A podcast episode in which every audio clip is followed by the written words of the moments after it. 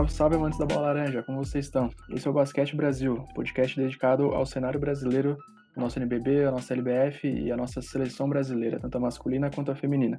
Meu nome é Guilherme Ramos, eu não sou o Jorge, o nosso apresentador é, que vocês costumam ouvir.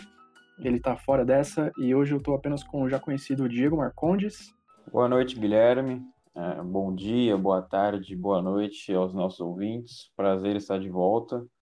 Foi uma semana sem, sem gravar por motivos de força maior. É bom demais voltar a gravar esse podcast e com, com um convidado especial que vocês já devem ter, ter visto no título, mas que, que a gente vai fazer uma apresentação digna para ele. Valeu. E como o Diegão adiantou, nossa, nosso programa conta com uma participação de veras especial. É, seja bem-vindo ao Basquete Brasil, Léo Figueiró, grande treinador do Bauru Basquete atualmente, passou pelo Botafogo, a gente vai falar um pouco da história dele. Tudo bem, Léo? Fala, gente. Obrigado aí pelo convite. É um prazer estar aí conversando sobre basquete. Que a gente possa aí passar um tempo falando sobre o esporte que a gente tanto ama e contribuir aí. Espero que a galera possa curtir bastante essa nossa resenha. E vai curtir porque tem coisa, tem bastante coisa para falar, hein? No episódio dessa semana a gente vai, é o segundo episódio da nossa série sobre times históricos, né? É, o escolhido de hoje será o Botafogo de 2018 até 2020, aquele período que, que marcou é, uma boa fase do time do Rio de Janeiro. Então a gente vai conversar sobre todos esses passos do Glorioso nesse, nesse período, falar do projeto e falar, claro, sobre a carreira esplendorosa do nosso convidado de hoje, o Léo Figueiró. Antes de a gente entrar no assunto Botafogo, eu queria saber a opinião do Léo, já começando os trabalhos, é, falar um pouco sobre o boicote que teve na NBA, não sei se ele acompanhou recentemente o, os casos de, de boicote que poderia acontecer nos playoffs, que agora é, mantiveram os playoffs da, da NBA, mas os jogadores fizeram um movimento histórico, o Bucks desistiu da partida diante do Magic, é, o Celtics e o, e o Raptors planejaram boicotar os playoffs se nada fosse feito. É, queria saber do Léo se ele acompanhou essa história e qual a opinião dele sobre o boicote, acho que é válido, tanto que, que a gente está passando por mais um momento de, de um racismo filmado, que, que hoje está sendo filmado, mas que acontece faz bastante tempo. Então, queria, queria ouvir a opinião do Léo sobre, sobre o que está acontecendo na NBA e no mundo, se ele acha justo e válido. A respeito do boicote, eu acho que foi mais do que correto, né? O racismo velado é algo que já nos atinge há muito tempo e para mim já estava mais do que na hora de, dos negros que já conseguiram uma proeminência dentro da sociedade se posicionarem a favor daqueles que estão sendo massacrados aí na rua, com atitudes covardes, né? E mais uma vez uma, uma, uma coisa abrupta, uma coisa cheia de violência, regada de violência, já com, com uma predisposição a, a, uma, a uma atitude mais ríspida, levando em consideração a cor da pele, né? É, com certeza, se fosse um cidadão branco, a atitude não seria tão é, forte daquele, daquele jeito. Os disparos sem o mínimo risco para o policial foi algo precoce, mal feito. E eu achei muito, muito forte essa ação da, dos jogadores da NBA e correto. A gente precisa dar um, um basta nisso e só falar já não está adiantando, né? Só conversar e campanhas para cá não está adiantando. Então acho que está na hora de posicionar cada vez de uma maneira mais decisiva, né? Não não de maneira violenta, porque eu acho que não se combate violência com violência, né? É, não é, não são todos que agem dessa forma, mas a gente tem que combater, acho que de maneira mais eficaz até e um pouco intolerante até, eu acho, é a questão do racismo velado, né? porque eu acho que esse, esse racismo velado é que vai dando é, sequência a todas as outras, todas as outras coisas. Né? A gente finge que não está acontecendo e aí quando acontece existe um espanto, mas não era para seguir porque isso é algo que todo mundo está vendo, né? É, é algo muito forte que vem de uma história gigantesca. Se a gente for querer falar sobre isso, a gente vai lá atrás, desde a colonização do Brasil, desde tudo como o país foi formado, que isso já vem é, é, gerando e proporcionando aos cidadãos negros uma, uma corrida desleal. Concordo plenamente. É, eu, eu, ouvi parte de um, de um podcast hoje do, do, jornalista Felipe Souza, os senhores devem conhecer muito bem, e ele fala bastante sobre isso, é questão que vem bem lá de trás, está enraizado já, então levaria bastante tempo para debater isso. Então recomendo aí para quem nos ouve escutar lá o podcast do, do Felipe Souza, ele também participou de um podcast do Finta Política sobre isso, é, são vários os conteúdos retratando mais com, com, com, mais embasamento essa questão da NBA. Mas eu particularmente achei é, sensacional, histórico, o que os jogadores do Bucks fizeram e a maioria dos outros jogadores da NBA também. É, como bom torcedor do Boston Celtics, eu fiquei bastante orgulhoso do, do Jalen Brown, pela forma que, que ele acatou isso e nos anos, nos anos 50, né, vou resgatar um tweet aqui do, do Renan Ronchi, ele falou que nos anos 50 os atletas negros só foram liberados para jogar na NBA quando o New York Knicks ameaçou sair da liga.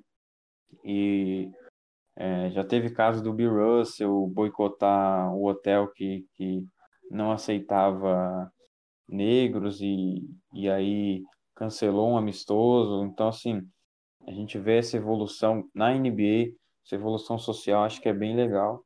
E ver os jogadores cada vez mais engajados por essa causa é algo foda, não tem outra palavra para resumir. É, outra, outra pessoa que esse tem me, me surpreendido positivamente é o próprio LeBron James, né, cara? Ele não, ele não tá assim, botando, sendo ele o, o primeiro da fila a se posicionar, mas ele não foge de uma pergunta ao assunto e tem uma visão bem clara e se posiciona. Eu acho pô, extremamente importante um cara do calibre dele é, falar o que ele tem falado, né? Acho muito bacana mesmo.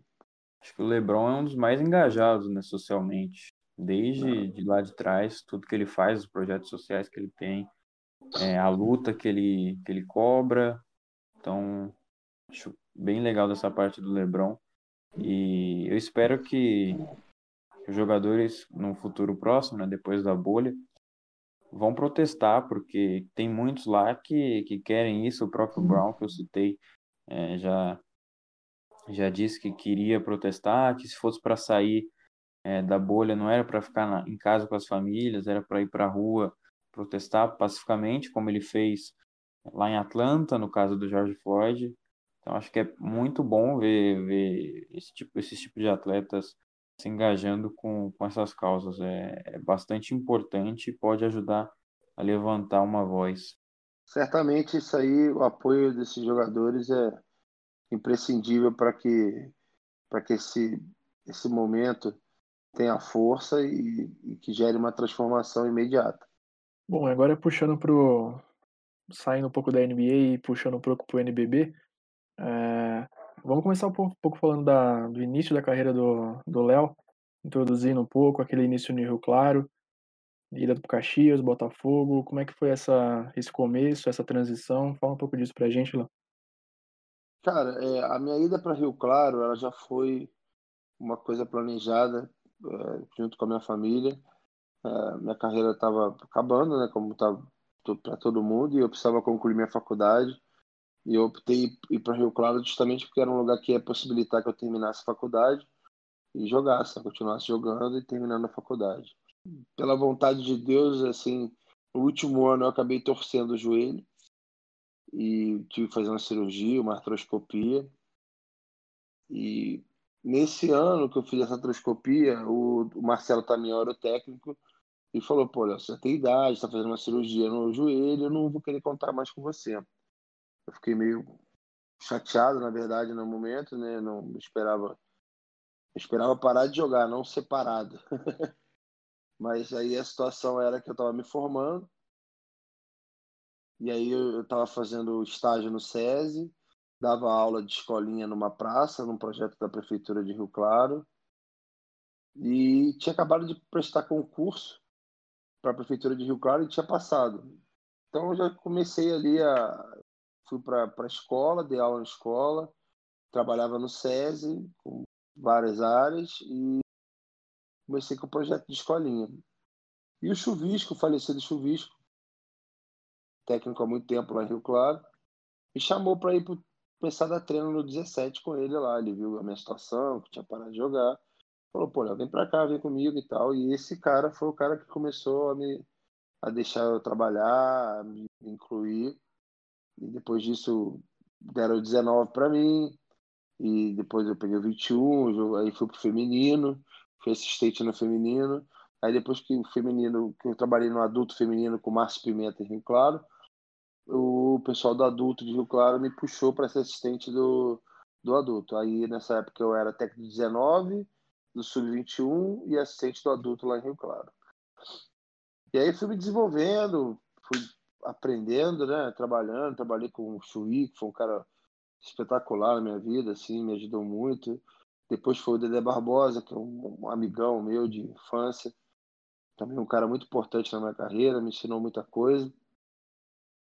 E aí, Rio Claro, por questões políticas, igual a desse ano, que está acabando, né? Questões de eleição de prefeito, acabaram com a equipe. E aí eu me vi assim, poxa, e agora? Acabou, né? Pegou todo mundo né, desprevenido. Eu lembro até de um dia que o cara mandou eu, eu mandar meus jogadores do Sub-19 embora. E assim, eu tinha uma relação muito forte com os jogadores, né? E eu falei, pô, mas espera até o final do mês e tal. Aí o cara falou, não, você tem até sexta-feira. Eu tinha dois dias para mandar meu time embora inteiro. Então foi uma foi meio traumático. Conseguiu?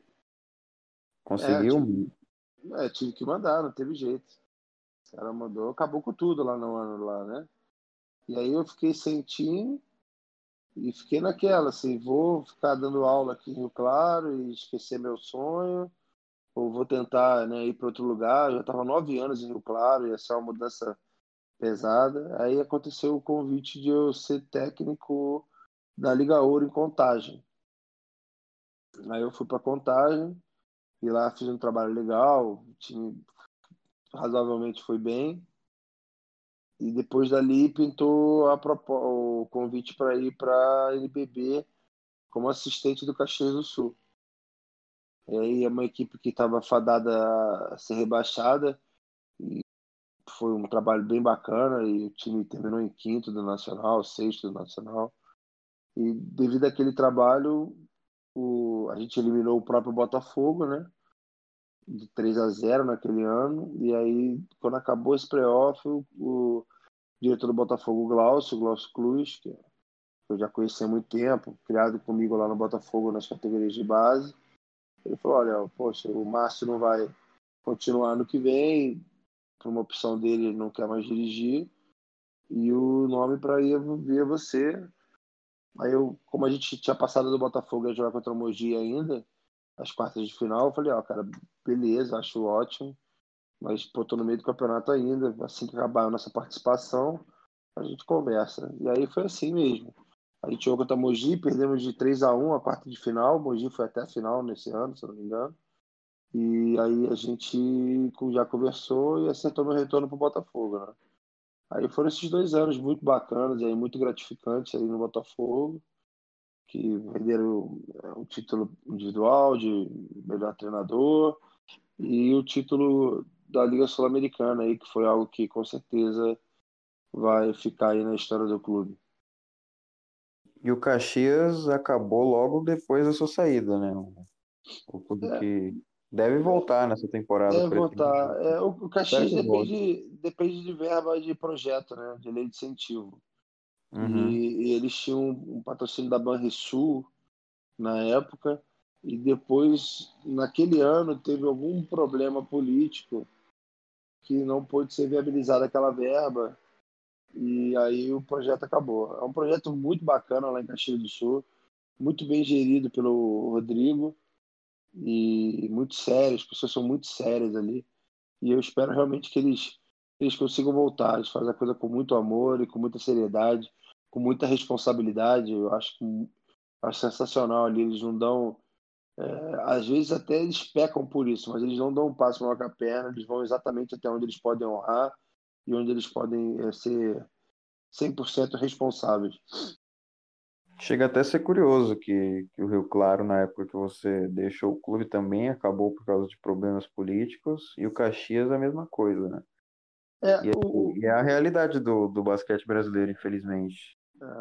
É, é o problema da, de você estar muito vinculado à política é que, por exemplo, você pode fazer um projeto maravilhoso e aí você sai, se quem ganhar for um opositor seu, for de um grupo político diferente do seu, ele, por, por via de regra, ele não continua o seu projeto, porque senão ele, teria, ele estaria teoricamente falando que você fez coisa boa, né? E a política é tão eh, cinza, né? Que a pessoa não pode reconhecer o que é bem feito e dar continuidade. Então, no Rio Claro, o que acontece é exatamente isso. Então, eles estão em stand-by até ter eleição. Quando tiver eleição, se o grupo político ganhar, continua. Senta outro grupo político, sai todo mundo, entra, e assim vai. Então, o esporte vinculado à, política é muito complicado. Já no caso de Caxias, não é isso. No caso de Caxias, o projeto ele, ele não muda nada em relação a quem é o prefeito, a quem é o governador. A questão foi realmente viabilizar a verba que vinha através do, do Banrisul para aquele ano, para dar continuidade, entendeu? Mas lá é um, é um projeto independente, o Caxias do Sul Basquete é, é um time realmente que caminha sozinho, mas para fazer uh, um investimento de uma liga nacional precisa de lei de incentivo e às vezes uh, essas leis elas travam, elas mudam, mudam o, o viés, uh, não é uma coisa fácil, né? Então, numa época de pandemia agora muito mais, né? O, o Botafogo é uma prova viva disso. E curioso como, que nem o Diego falou, aí são três exemplos diferentes mas com três fins iguais, né? O Rio Claro acabou quando você saiu, Caxias acabou quando você saiu e Botafogo acabou quando você saiu também. São três é, porquês diferentes, mas o fim é o mesmo. É, na verdade, é, a ordem é um pouquinho diferente. A não ser o Caxias, ali eu saí e depois o time acabou. Os outros eu saí porque acabou. Ah, sim, sim. Eu digo, combina a data da sua é, partida. É, Rio Claro eu tive que sair porque acabou. O Botafogo também, a princípio a gente estava né, tudo para continuar com a equipe, e aí eu recebi um telefonema do próprio presidente informando que não iria continuar.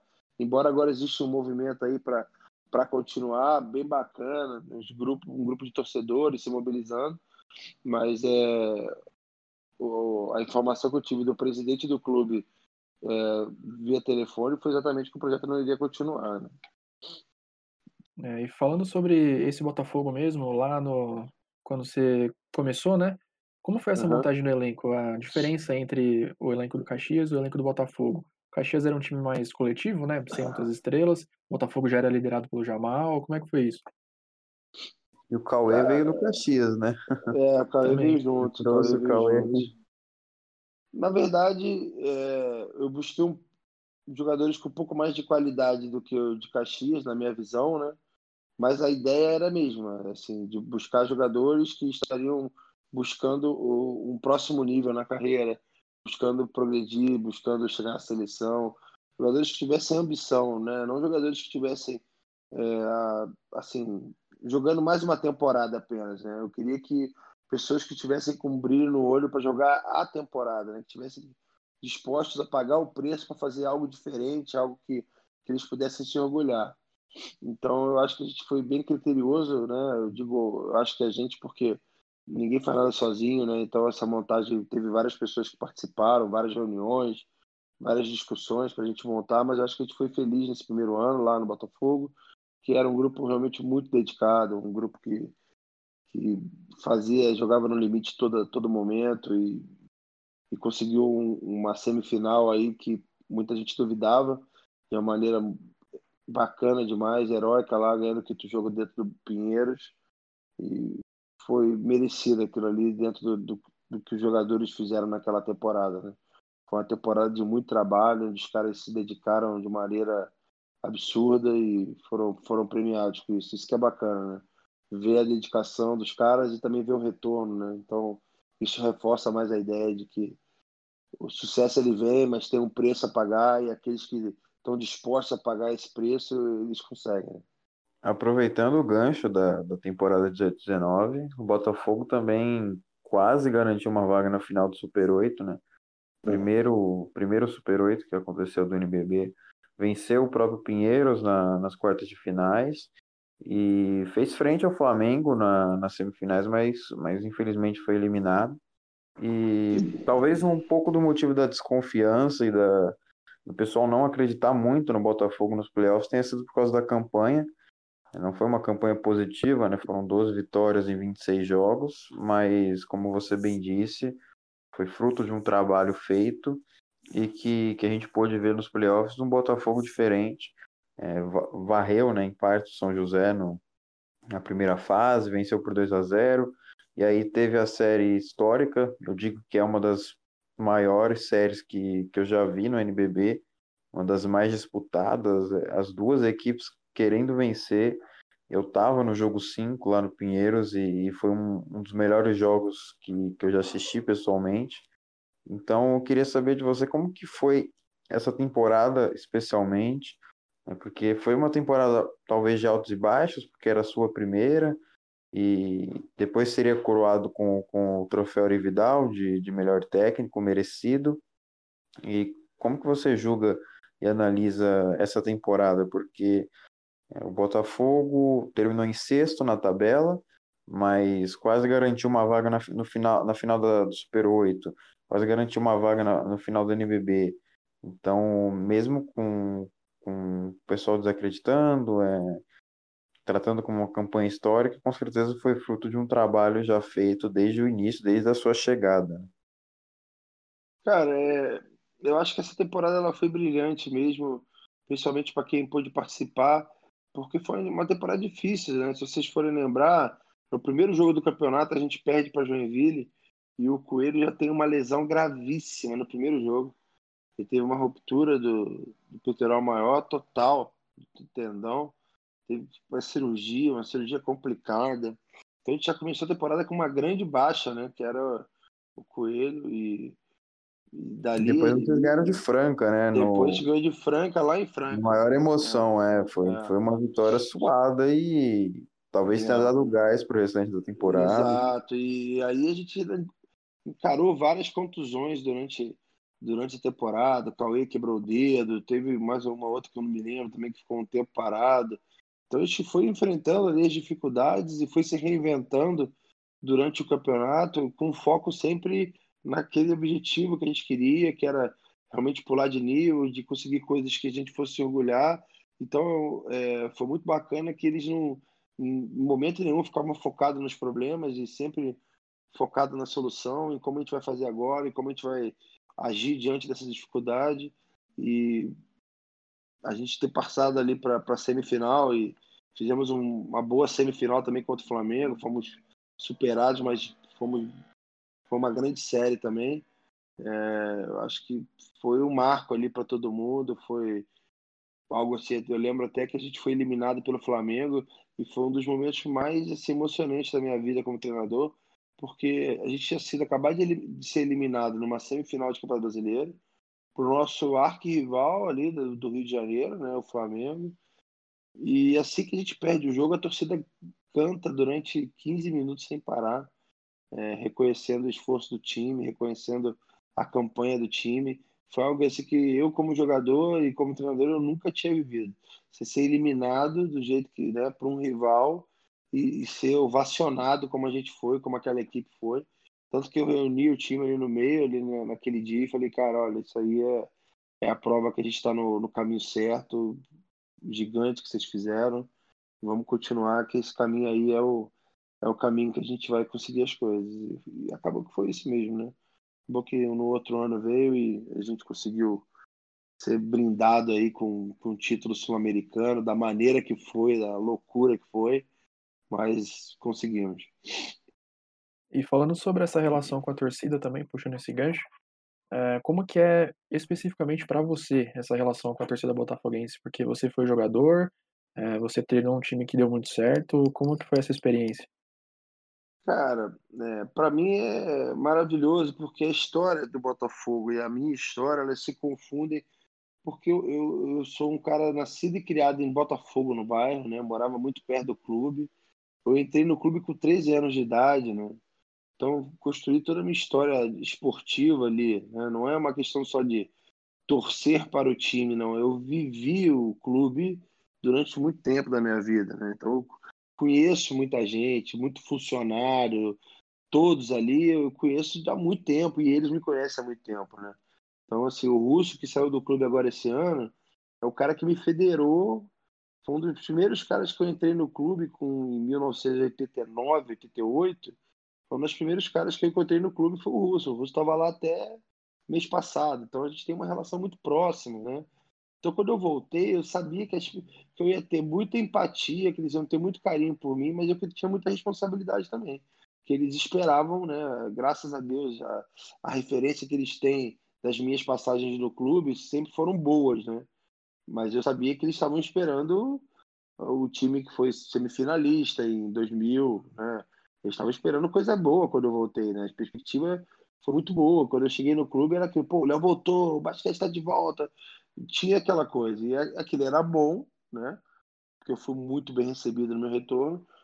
Mas eu sabia da responsabilidade, sabia que tinha que trabalhar firme, montar um time competitivo, que os caras tinham que se entregar, porque a expectativa já estava criada ali, que eles iam apoiar, mas eles iam estar tá querendo ver a coisa acontecer. Então eu tenho um carinho muito grande. É, eu sou muito bem tratado ali no clube, né? Não tem por isso, né? Pessoa tipo uma pessoa que viveu ali muito tempo, né? Então é, eles têm um carinho enorme por mim e eu tenho um carinho enorme por eles, é inegável, né? Eu confesso que, que fico bastante feliz com, com a relação torcida-jogador barra treinador, porque eu, como um, um, São Paulino, né, gostaria de ver essa cultura do, do basquete crescer. Eu até acho que, que vai crescer durante, durante o período de São Paulo no NBB, enfim, com o passar do tempo, acho que vai crescer. Mas a identificação que a torcida do Botafogo tinha com o Jamal, é, a identificação que a torcida do Botafogo tinha com você, Léo, ou com qualquer outro jogador, é, eu via como surreal, porque é, as redes sociais do, do Botafogo eram engajadas, é, todo mundo pedindo estátua do Jamal, é, pedindo estátua do Léo em General Severiano. Ah, tô pedindo para pintar no muro lá, do muro dos craques lá. Né, então, né? eu, eu ficava assim, caramba, chocado, porque é, durante o primeiro ano de São Paulo até o ano na Liga Ouro, é, a torcida tentava se acostumar um pouco, né? É claro que o Botafogo está aí desde 2015 e, e, já tem uma história é, bem forte no, no basquete. Você mesmo também tinha uma história lá antes do, de ser treinador do, do clube, mas eu, eu via a, a relação que a torcida tinha com, com jogadores, não importa quem ia, quem ficava, é, e era um apoio genuíno. Então, eu curtia bastante essa relação do, do time em si, eu acho que foi fundamental. Mas eu queria aproveitar que você falou da, das lesões, queria entrar no mérito da, da comissão técnica, né? Porque a gente sabe o quão elogiado é o Pelé, né? O, o fisioterapeuta, e já disseram que, que ele até salvou o Cauê, o do Sommer em, em diversos momentos. E ainda estando no, na temporada 18-19, a gente vai chegar mais para frente no título da Sul-Americana, que eu acho que o Pelé foi, foi bem mais importante. Mas como que, é a, como que era né, a sua relação com, com a comissão técnica, é, Pelé e, e outros? Qual que era a importância de ter uma boa relação com, com os membros da comissão? Como que era o trabalho? É, eu sei que parecia bastante leve, eu lembro de um vídeo que você gravou recentemente para o NBB, que, que você fez uma brincadeira lá com, com M40 e tal. E pelo visto a relação de vocês era bastante é, amigável além do, do, trabalho e isso fortalecia bastante o, o ambiente do Botafogo e ajudava a crescer é, dentro de quadra. Né? Então vocês tinham uma harmonia e isso a gente pôde ver com, com a comissão técnica sendo o destaque daquele time que que ganhou um título, que viria a ganhar um título da Sul-Americana, que chegou na semifinal do, do NBB, mas que o destaque maior, apesar de, de às vezes nem todo mundo é, pensar, nossa, o, o Cauê lesionou, mas, mas ele já voltou, o que, que aconteceu, sei lá, é, ninguém, na, na maioria das vezes, não vai pensar que, que, que o Pelé provavelmente é, recuperou ele em, em, um tempo recorde, o, o restante da comissão técnica. Então, como foi essa relação entre vocês? Porque um dos maiores destaques do Botafogo foi, sem dúvidas, a comissão. Cara, é, na verdade, você, quando você está à frente de uma equipe, você gere, gere jogadores e gere o um grupo multidisciplinar também, né? Então, eu, eu, sempre tomei muito cuidado. Acima de tudo, a gente é muito amigo, né? A gente é amigo mesmo. Pelé, Pedro, Jesse e o Léo, a gente, a gente é amigo, a gente se curte, a gente tem nosso grupo de bate-papo, a gente se dá muito bem. Mas eu, assim como eu gosto de criar um ambiente seguro para os jogadores, eu também gosto de criar um ambiente seguro para minha comissão técnica. Então, eu gosto de criar um ambiente seguro onde eles possam trabalhar tranquilo, eles se sintam honrados e e reconhecidos pelo que eles fazem. Então, é, eles trabalham muito bem. É, o Pelé e o Pedro, que é o preparador físico, eles trabalhavam de maneira integrada e isso era muito bacana. Eles caminhavam muito junto nessa questão de recuperação de, de jogadores, trocavam figurinha o tempo inteiro. E da minha parte eu dava o respaldo que eles precisavam, né, cara? Assim, ele, o que eles falam é na área deles, o que eles falam é o que vai acontecer. Eu jamais passo por cima disso, né? Se o preparador físico falar para mim, ó, esse cara aqui não pode treinar mais de meia hora, não pode treinar mais de meia hora. Ele estuda para isso, é profissional para isso. E acabou. Eu dou esse respaldo para ele justamente para que cada um, acima de tudo, né, seja reconhecido pelo que faz e tenha espaço para poder trabalhar. Então o Pelé também é um cara que tinha total espaço ali, sabia disso. Então, é, tirava a cara do treino, olha, isso aí tem que sair. Sai na hora, não tem nem não tem nem não tem questionamento. A gente sempre conversou muito aberto as coisas. Eu sempre apresentei minhas necessidades, né, do tipo, ó, Pelé, pô, preciso desse cara para tal jogo. Ó, tá beleza, vai dar, não vai dar. Mas a palavra na área dele, a última palavra é dele, não é minha. Né? Na minha área, o cara tá apto, a última palavra é minha, mas cara em recuperação, o cara isso é o, é o Pelé, depois o preparador físico, e são eles que, que resolvem. Então a gente sempre teve uma coisa muito leve, porque eles sabiam né, que na área de ação deles, eles seriam totalmente respeitados e, e o que eles falassem é o que ia acontecer. E agora abrindo para a gente chegar na temporada seguinte, né, o Botafogo de 2019-2020, é, você também passou pela seleção brasileira, né? Comenta um pouco sobre isso, como é que foi essa, essa, esse convite, quais experiências você teve, como você, o que você aprendeu lá, essas trocas de aprendizado aconteceu que depois da primeira temporada, né, eu tive esse convite para primeiro ser o técnico da seleção sub-21 no Sul-Americano e na Colômbia, em Turra. E foi uma, um convite muito bacana. A CBB deu realmente confiou no meu trabalho e a gente acabou saindo campeão lá, ganhamos da, da Argentina na final. 100% de aproveitamento, é, né? Foi bacana. E aí, quando voltou de lá, a CBB já tinha conversado comigo que eles queriam que eu fosse para a seleção adulta, que eu queria que eu tivesse mais perto da seleção adulta, que era importante, que eles acreditavam em mim e queriam que eu fosse me desenvolvendo lá, na, estando perto da seleção adulta. E que o Petrovic viria para o Rio para conversar comigo tal dia, não lembro quando é que ia ser. Aí eu fiquei com essa informação, mas esperando o contato do Petrovic, né? Aí um, na semana do jogo do Flamengo, que a gente jogou lá na Arena da Barra contra o Flamengo na NBB. Uns dois dias antes tocou, era o, ligaram, acho que foi o Marcelo, não sei se foi o Petro, ó, Petrovic tá indo no jogo e depois a gente vai sair para jantar para te conversar. Eu falei, ótimo, tudo bem. Aí o Petrovic realmente foi no jogo, conversamos um pouquinho antes e depois a gente saiu para jantar, batemos papo.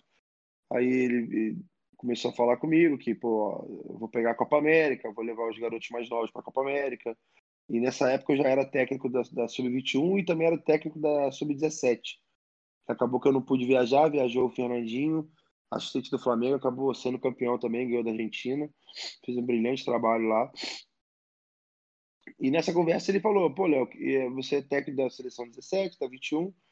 Quem que você acha que, a gente deveria levar ali para para a Copa América? Que eu quero levar uns garotos novos, eu quero dar oportunidade para os garotos, já estava com essa mentalidade. E ali eu falei, ó, cara, eu acho que na 21 você poderia levar o Dikembe e na e da de baixo eu acho que eu levaria o Márcio e levaria o, o Guilherme, o Gui, o Gui Carvalho que está no Minas. E ele, pô, já conheço o Gui, também estava pensando nesse nome. E a gente estava na mesma página. Falei, ele falou também estava pensando no Márcio, gosto dele. E aí aprovou a ida do Dikembe, levou os garotos lá. E aí foi a minha primeira participação no adulto. Aí no final dessa conversa, né, voltando, aí ele falou: Ó, eu queria saber se você tem interesse em, em fazer parte da comissão, vai ser um prazer estar lá. Né? Falou o que ele esperava né, da, da comissão dele. E ele é um cara de muito de um trato muito fácil, Petrovic, né? Um cara muito bacana. Gosto de falar isso porque é verdade, assim, um cara muito bacana que compartilha o que sabe, que gosta de falar sobre basquete, trabalha duro pra caramba, um gestor tremendo de, de grupo, um estrategista também muito bom. E aí foi a primeira experiência, levou lá e foi muito bacana contra o Uruguai, jogamos São José dos Pinhais e depois jogamos lá em Montevidéu. E foi bacana que o Gui foi muito bem, né? o Gui da Sub-17. Ele foi muito bem, tanto que no segundo Não, jogo ele até saiu jogando. tem um talento incrível, cara. É, o Gui, é, muito... o Gui é talentoso demais. O Márcio também, bem talentoso. O Márcio, Márcio. O de Kemi também, ele, pô, foi bem lá, mas também um cara que foi MVP na Sub-21 e no o próprio Adiel do 17, né? São vários. Adiel de Franca. É, tem uma geração muito bacana vindo aí, né? Por isso que eu falo, às vezes as pessoas é, elas criticam, não é criticam assim, a gente tem uma, a gente tem uma rapidez para falar e às vezes a gente não pensa, né? Hoje em dia no Brasil a gente fala, ah, porque vai acabar essa geração, não tem ninguém, a gente não tem uma geração. Eu, eu discordo, cara, falando sério, discordo mesmo. A gente tem uma geração de garotos aí que você, que a maioria não sabe, né? Mas você tem o, o Vinícius Lúcio lá na Espanha, tem o Caio Pacheco, você tem o Felipe Mota na, na Austrália, você tem o Andrezão no Bascônia, 17 anos, dois e não sei quanto. Tem uma galera aí, tem o time de Soares foi para a Turquia, tem o Lucas Chio tá voltando agora para o Corinthians. Tem jogadores interessantíssimos aí, Túlio da Silva voltando, parece estar no Brasil também. Fora os que estão aqui, o Márcio, Adiel, o Gui, é, Danilo Senna voltando até a jogar depois de um tempo de contusão tem uma galera interessantíssima aí, sabe? Então, a questão é tempo para trabalhar, né, para amadurecer. O Petrovic tem total assim consciência, né? Tanto que ele, ele vai pegar essas eliminatórias da Copa América para dar oportunidade para esses garotos terem a experiência de seleção adulta, né? E eu acredito que o pós-Olimpíada, é, né, tem uma, uma geração muito bacana para trabalhar e se você levar em conta que o Caboclo é um cara novo, vai jogar muito tempo pela seleção, Vitor Benite é novo, vai jogar muito tempo pela seleção, Didi é novo, é, Rafa Luz. Tem o Jorginho que tá Rafa vindo. Rafa Luz, Jorginho. Rafa Luz é um cara espetacular, cara, um jogador tremendo, assim, muito. As pessoas questionam muito ele aqui no Brasil, mas assim, faz um raciocínio lógico. É um dos melhores defensores da, da, da seleção. Você acha que se ele não fosse bom, ele ficaria tanto tempo na Europa? Faz um é, eu já usei o mesmo argumento para defender o Rafa. Muita é gente, muita ele gente é fala que, sei lá, tá ultrapassado. Eu, não, cara, não, tá, tá na Europa há anos. Não, não Acho tá que se fosse ultrapassado, não, não, não, É uma cara. crença, né? As pessoas vão falando, de tanto as pessoas é, então, falando, aquilo vira tanto, verdade. Exatamente, base exatamente. No que tá falando. O cara, é, o cara ele tá É um dos melhores ele... jogadores lá da, da Liga de Andorra, né? Que, que é, o Rafa tá hoje. E na, e na seleção ele é fantástico, cara. Na seleção exatamente. ele tem um papel, um papel de liderança, uma postura dentro de quadra, ele tem, ele tem uns atributos ali que torna ele um cara imprescindível para a seleção durante um tempo ainda, né? Então, assim, Petrovic vai ter bastante peça na, na posição 1, né? Vai ter que arranjar um, um espacinho. Tem o Rafa, ah, tem o Gerta. E tem o Raulzinho, calma, esquecendo o Raulzinho. É, tem o Raulzinho também. Raulzinho. Vai ter que adaptar, voando. sei lá, Georginho na 2. Raulzinho voando, assim. Então, quer dizer, que a gente tem o material humano aí, a gente tem, tem. Fora os jogadores que estão aqui ainda, que podem, que eu vejo o potencial de seleção brasileira, que precisam é, assim, com todo assim, focar e, e, e, correr atrás disso aí, mas tem jogadores muito talentosos aqui. Um trabalhou comigo esse último ano, o Lucas Mariano, é um jogador talentosíssimo, talentosíssimo, assim, ele, ele tem que pegar, assim, focar nisso aí. É um cara que pode se ver a seleção brasileira em breve. Assim e agora tá no meu São Paulo. Tu tá no São Paulo, né? Verdade. Gostou da experiência de time de camisa?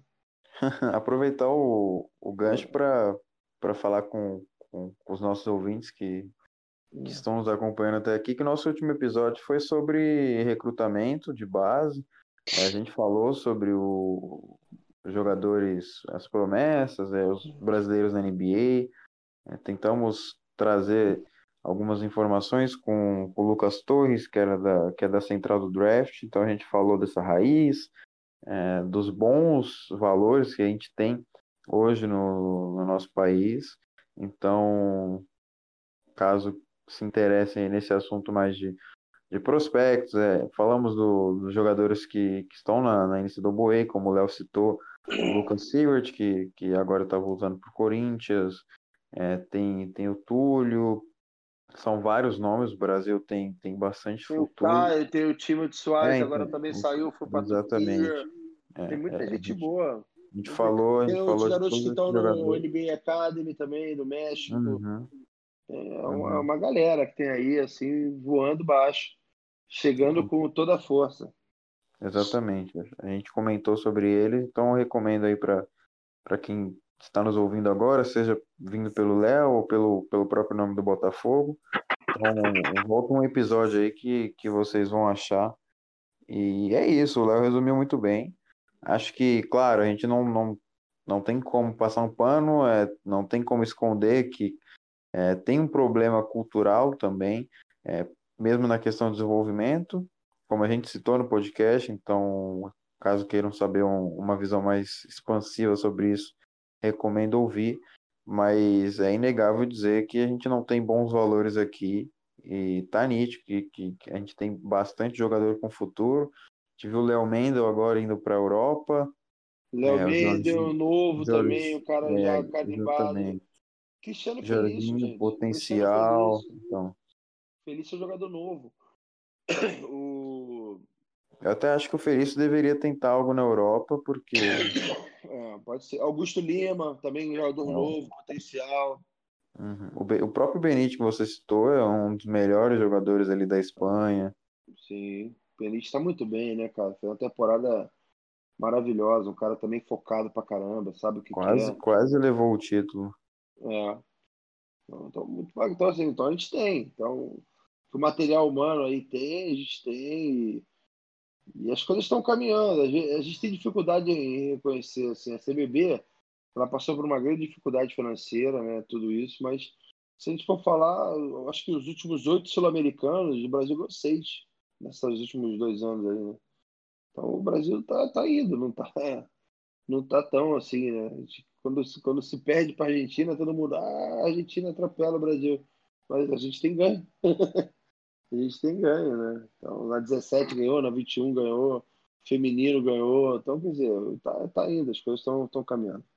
Ô, Léo, e aproveitando esse, esse ponto que você falou de você indicar jogadores para o Pitovic, você fazer parte dessa, dessa montagem de elenco também de alguma forma, eu uhum. quero puxar um pouco pro, pro, pro lado do Botafogo. Como que foi essa mudança de elenco para a temporada seguinte? Você também citou o Lucas Mariano que chegou. É, quem você, até que ponto você tem o poder ali de falar eu quero esse, eu quero aquele? Como que aconteceu isso? no Botafogo total, no Botafogo assim eu tinha carta branca total para tinha um orçamento, né? Tinha que respeitar o orçamento, mas eu tinha os jogadores eles vinham de acordo com com o que eu com o que eu achava que era melhor. Mas eu nunca tomava uma decisão unilateral, né? Sempre isso aí eu botava na mesa. Acho que faz parte disso, né? Conversar e tentar saber da, da história do jogador, como é que é fora de quadra, como é que é em quadra, bom de grupo, não é bom de grupo, se vai atender aquilo. Então vinha junto com. A gente juntava tudo, na verdade, né? As pessoas, cada um gostam de puxar um pouco a sardinha para o seu meio, né? Mas assim, eu, usava os scouts, né? Tinha o Rafael lá trabalhando com a gente. Então, a gente fazia todo um trabalho de analytics lá, de scout, etc. Mas a gente ia também nos clubes anteriores, a gente ia no histórico, a gente ia em tudo, né? A gente juntava, botava tudo na mesa aí para a gente ver o que a gente precisava. Então, uma questão de uma temporada para outra foi a questão do rebote e do jogo de costas. A gente precisava, a gente viu que aquilo ali era um problema para a gente. A gente precisava melhorar nosso rebote e buscar jogadores com essa, com essa característica e, e o jogo de costas nosso, né? Então, a gente teve um pouco de dificuldade também na defesa do pick and roll naquele ano. Também foi algo que a gente falou, ó, a gente precisa melhorar aqui. E aí a gente trouxe o, o, o Lucas Mariano, dentro daquilo que a gente estava pensando, e trouxe o do Sommer, que, que é um cara espetacular, espetacular, assim.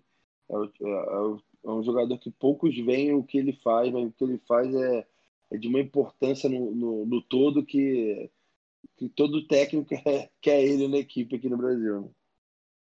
Eu queria aproveitar que, que você fala, falou do Sommer.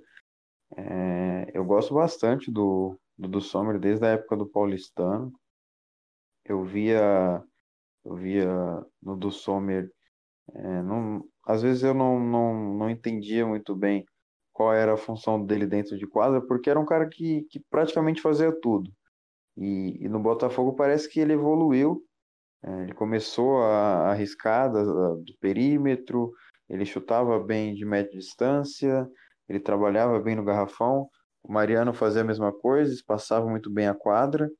E, e parece que nessa mudança de elenco, é, o Botafogo conseguiu é, bast evoluir bastante o, os jogadores, principalmente na questão do fundamento, porque talvez nem, nem só os reforços, né, outros jogadores que, que deram continuidade, como o Jamal, é, apesar da, da campanha do NBB não ter sido tão favorável assim, como a gente vai entrar daqui para frente no assunto, eu senti um pouco mais de, de, maturidade, um elenco mais evoluído. Não sei se foi, foi só um parecer meu, mas eu, eu vi um, um elenco mais forte tecnicamente do que na temporada passada. E talvez isso tenha gerado uma, uma expectativa maior na torcida, porque é, o Botafogo tinha chegado na, na semifinal do NBB e reforçou o elenco em parte, né? Tecnicamente tinham reforçado o elenco, porque, pelo menos particularmente para mim, era um time bem mais forte do que na temporada 18-19. Então, é, você acha que tinha essa questão da expectativa? A torcida esperava, sei lá, uma final, colocava o Botafogo como favorito, é, e vocês, mesmo, mesmo sabendo disso, mantiveram os pés no chão, claro, e você julgava o elenco como mais forte, achava que as peças que você tinha naquele momento eram melhores para trabalhar, ou, ou você não, não diferencia e, e faz o trabalho diferente de, de quem seja as peças e tenta não. organizar o time da melhor maneira? Não, com certeza tem que respeitar as características e que, os jogadores que você tem. O time era mais forte, com certeza. A gente trabalhou para ser um time mais forte. Tanto que a gente conseguiu um título sul-americano. A questão da NBB, a gente não vinha tão bem, mas é, é uma análise, às vezes, muito de, de torcedor, né? Eu digo assim, por exemplo, quantos jogos a gente perdeu de um ponto na NBB? A gente perdeu alguns jogos de um ponto, dois pontos. Aí acaba assim, é o jogo que você podia ganhar, podia perder. Perdeu, né? Então, ali na NBB, como ela estava acirrada, um jogo, você estava em oitavo, você ganhou um jogo, você estava em, em, quinto. Então ela estava muito equilibrada a NBB, né? Não foi uma NBB igual a da 18 19. Era uma NBB extremamente equilibrada, né? Tanto que no final da antes, antes de, de ter o cancelamento, o Botafogo ele vinha de uma série de 7-6, tinha jogado tinha jogado sete jogos e ganhou seis jogos, né? Então a gente estava numa crescente grande outras equipes que tinham começado muito bem estavam descendo, né? Então a expectativa nossa ainda era muito forte ali dentro da NBB. Só que a gente lembra quando eu falei a questão do ambiente seguro? Eu, eu sei que era o meu time ali, a gente tinha expectativa nas coisas, então eu não deixava muito essa, essa cobrança vir, porque as pessoas é, é uma perspectiva que muitas vezes foge um pouco do que é o campeonato, da realidade do campeonato num campeonato tão equilibrado quanto era, entende? E, e essa visão assim, meio é, extremista, assim, a gente tem que tomar cuidado para isso não chegar no, no, no, ambiente dos jogadores. Porque se for parar a pensar, numa NBB tão equilibrada como estava, às vezes, de repente, era melhor você ser, por exemplo, vamos supor que você não consiga ficar entre os oito primeiros com o mano de quadra. Né? Você fica entre, entre o nono e o décimo segundo, vamos supor. dependendo, vale a pena você ser décimo primeiro em vez de ser nono. Dependendo, entendeu? Dependendo, você fica em décimo primeiro, você não viaja e pega um time em São Paulo. Você fica em nono, você ter que ir para Paraíba jogar contra o interior. Não faz Então, quer dizer, tem coisas que às vezes não passa pela cabeça do torcedor, né? Ele vê mais aquele papel, ah, a letra preta no papel branco. Né? Então, a gente estava, assim, na minha, na minha concepção, a gente passou inúmeras dificuldades, né? A temporada do Botafogo 19-20 ela foi desgastante demais para todo mundo, né? pelas situações que todo mundo já sabe. Não foi uma coisa, não foi uma coisa que aconteceu só no final da temporada, foi uma coisa que aconteceu durante toda a temporada. Então foi muito desgastante para todos os jogadores, mas os jogadores eram muito focados e a gente já estava buscando, tanto que a gente terminou a, a fase, o encerramento, a gente estava no oitavo, se eu não me engano. A gente já teria um ano de quadra. A gente ainda tinha mais quatro rodadas com quatro jogos em casa, se eu não me engano. Ou era uma coisa assim. A gente ia jogar em Mogi perdido e ia jogar mais quatro jogos em casa antes de ir para o playoff. Então a gente estava no momento de ascensão e para mim era estava chegando no momento importante da maneira melhor possível. Esse essa questão do, do um ponto acho que foi bem legal, bem colocada por, por você, porque na própria Sul-Americana o Botafogo dessa vez foi beneficiado pelo, pelo jogo de um ponto, né? É, venceu aquele jogo contra o Salta Basquete, que, que o Arthur garantiu uma bola espírita que, que eu confesso, eu comemorei aquela bola, estava assistindo o jogo e eu comemorei. Peço perdão à torcida São Paulina que estiver me, me ouvindo, mas eu comemorei aquela bola, porque eu não esperava. Eu, eu sinceramente achei que o jogo já estava perdido. E, e, o Arthur conseguiu no, no estouro do cronômetro, faltando 0,4 segundos, alguma coisa do tipo. E também no, no último jogo dessa, dessa, do grupo F, né, salvo engano, também foi vitória por um ponto contra o ciclista olímpico, foi 68 a 67. Então, já nessa fase da Sul-Americana, o Botafogo teve um pouco de sorte. Sorte não, né? Competência. É. E, e foi beneficiado. Então, aproveitando isso, eu queria falar um pouco da, da campanha na, na Sul-Americana, que não foi fácil, né? Do início ao fim. E Botafogo ali que caiu no grupo com grupo inicial, né? Com, com Salta, viria enfrentar depois o Nacional e, e o Sandres. E perdeu o primeiro jogo, né? Começou perdendo pro, pro Salta. E depois fez um, um ótimo jogo contra o Nacional e precisava da vitória contra o San Andres e novamente venceu por um ponto. Foi a primeira ali vitória por um ponto, né? 7-2, 7-1. É, outro jogo também fenomenal, Botafogo muito bem no, no perímetro, Jamal pegando fogo. E já dando um pouco de, de ênfase no, na fase seguinte, o Corinthians caiu no grupo com Pinheiros e, e, o Botafogo tinha ali dois argentinos e um uruguaio no grupo. Conseguiu passar com 100% de aproveitamento, como eu, como eu citei, venceu o Salta, é, venceu o Nacional novamente com propriedade e, e aí o ciclista olímpico por um ponto também. Até que veio a final que é, dessa vez eu também comemorei, mas por motivos de força maior, né? Afinal, venceram um, um rival, mas enfim. E, e, veio uma virada, porque o Corinthians tinha vencido o Botafogo lá no Rio de Janeiro, e, e novamente, muita gente desacreditava, é, ninguém achava possível que o Botafogo iria virar aqui no, no Parque São Jorge, lotado, a torcida do Corinthians é, fervorosa, lotou o, o Vladimir Marques, e aí o Botafogo conseguiu uma vitória sensacional no segundo jogo, é, anulou o Corinthians ofensivamente, conseguiu é, encaixar as peças ofensivas e, e, consertar os erros do, do time na primeira partida.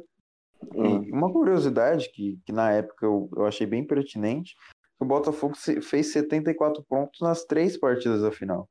É, mas na, nas duas seguintes, após a derrota, conseguiu controlar e encaixar o sistema defensivo que estava batendo cabeça.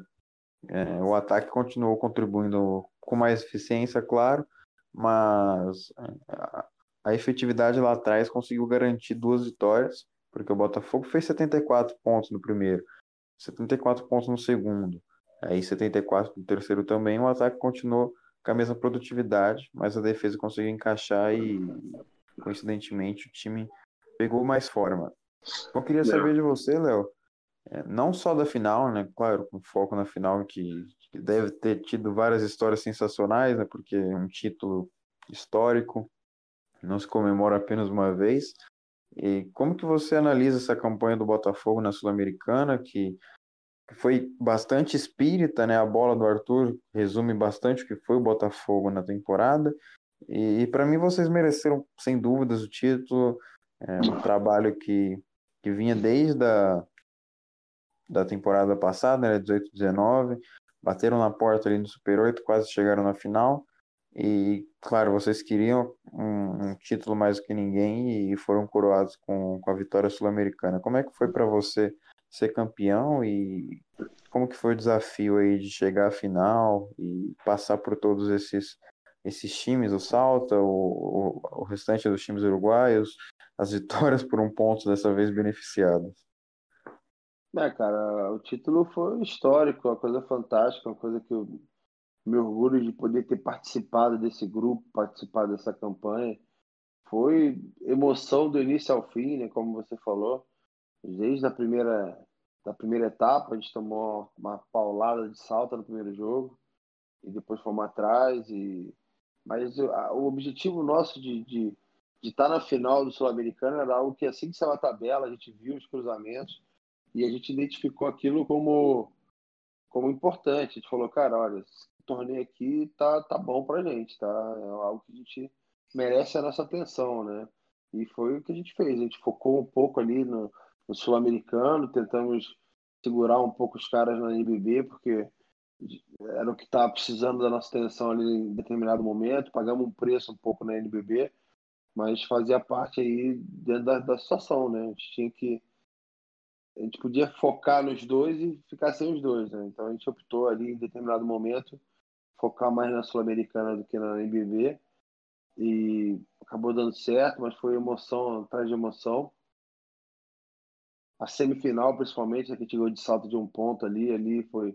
Tem até uma curiosidade ali, porque a gente tem, eu e o Jesse, né, que era o meu assistente, a gente tinha tipo uma regra assim de jogo equilibrado, a gente sempre guardar um tempo para a última bola, né? E tinha acontecido um lance antes que eu falei, cara, eu vou pedir o tempo. Aí o Jesse, putz, aí eu falei, cara, não vou pedir o tempo não, que a gente vai precisar desse tempo.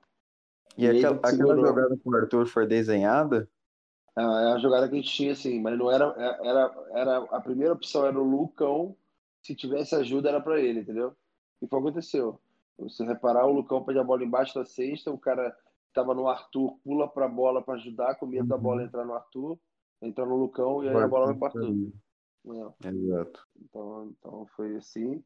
E aí depois com o ciclista olímpico foi uma coisa assim muito muito doida, né? Porque a gente estava jogando bem, mas os caras estavam dando tudo certo para os caras e para a gente estava dando tudo errado.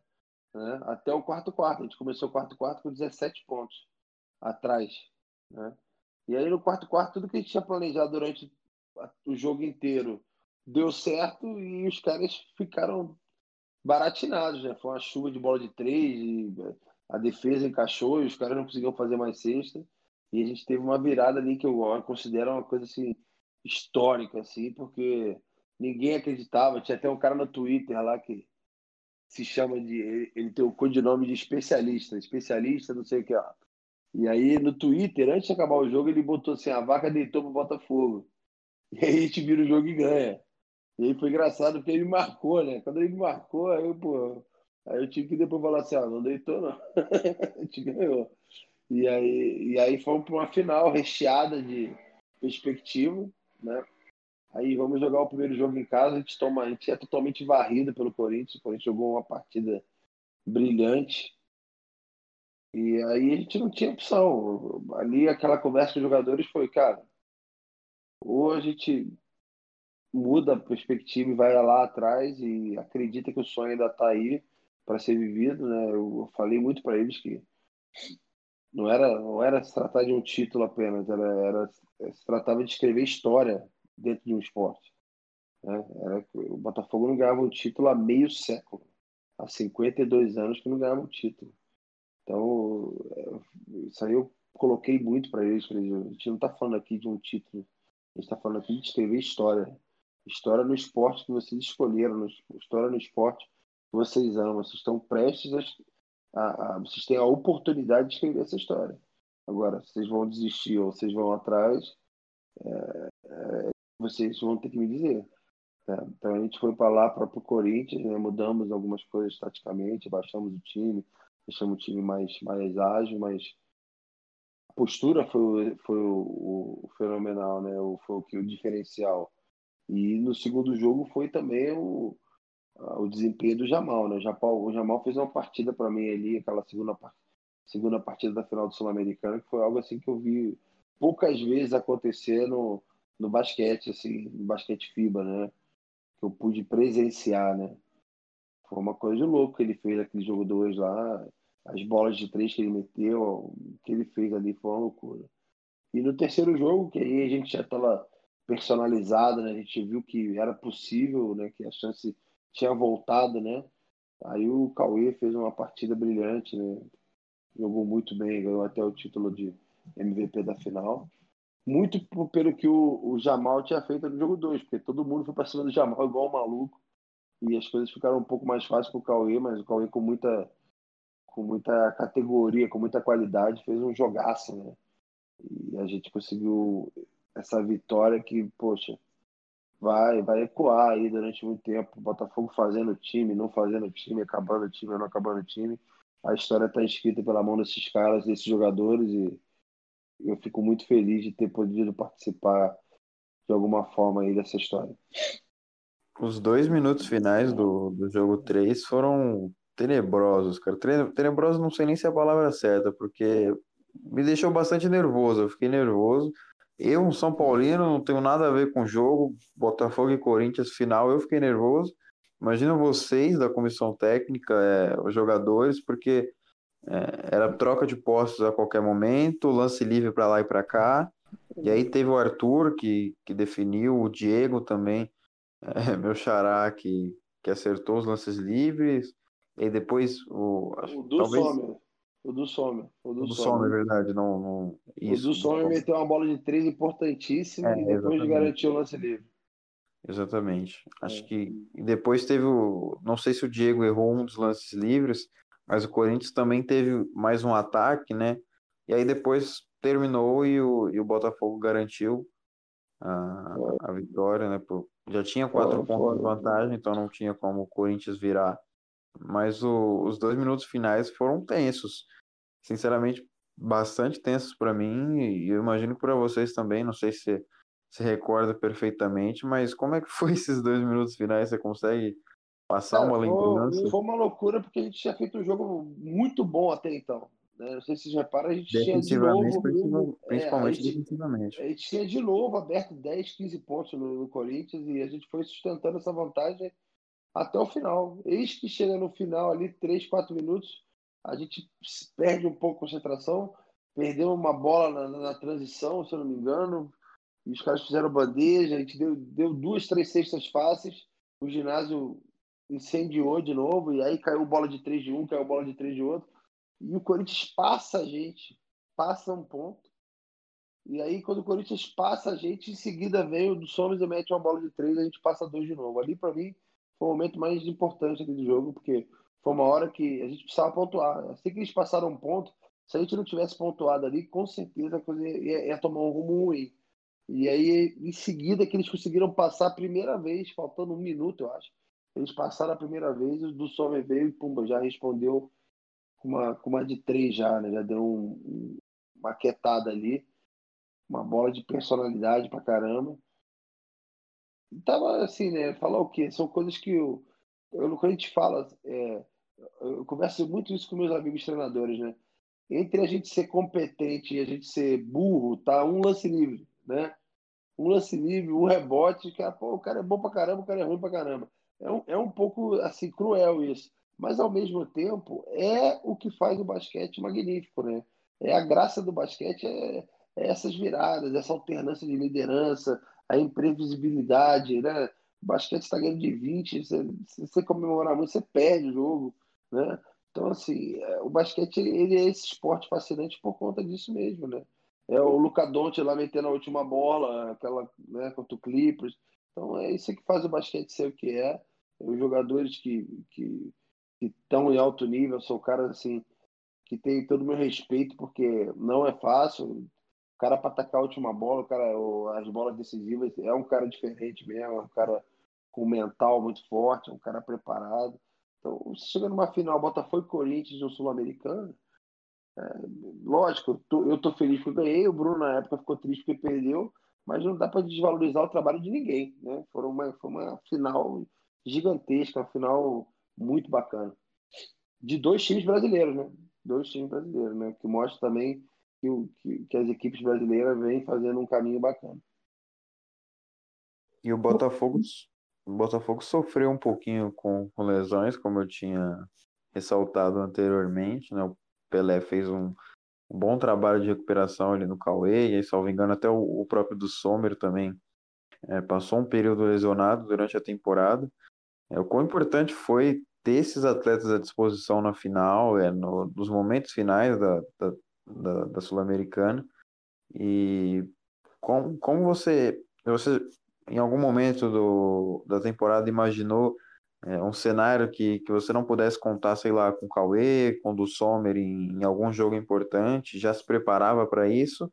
Ou você, você já tinha a crença de que poderia, por exemplo, utilizar um, um jogador que, que, teve uma grave lesão porque a competência do, do Pelé e da, do resto da comissão técnica facilitaria isso, porque eles fariam um trabalho em cima disso, como sempre fizeram, e que poderiam é, deixar um, um jogador que, que parecia que teria uma lesão mais grave, mas por fruto do trabalho do, do fisioterapeuta, do preparador físico, essa lesão que poderia ser, sei lá, três semanas, virava uma, e o jogador voltaria totalmente apto para você utilizar.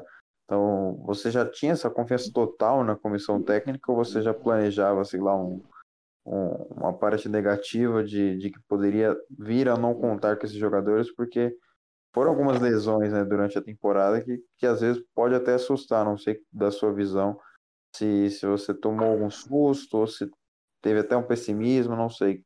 Poderia me falar melhor? É, é assim, a gente está sempre correndo riscos, né? Isso aí é normal, uma contusão e etc. Mas é como eu te falei, o Pelé tinha total confiança e, e ele decidia as coisas. O que acontecia é que eu falava, ó, esse jogo aqui é importante para mim, aquele jogo ali eu preciso do cara, o cara precisa estar aqui.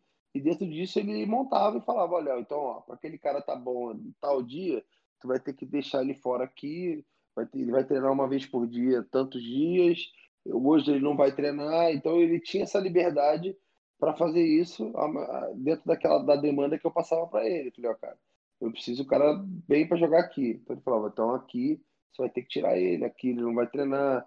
Então a gente tinha essa liberdade, essa, essa, esse entrosamento, vamos dizer assim, né?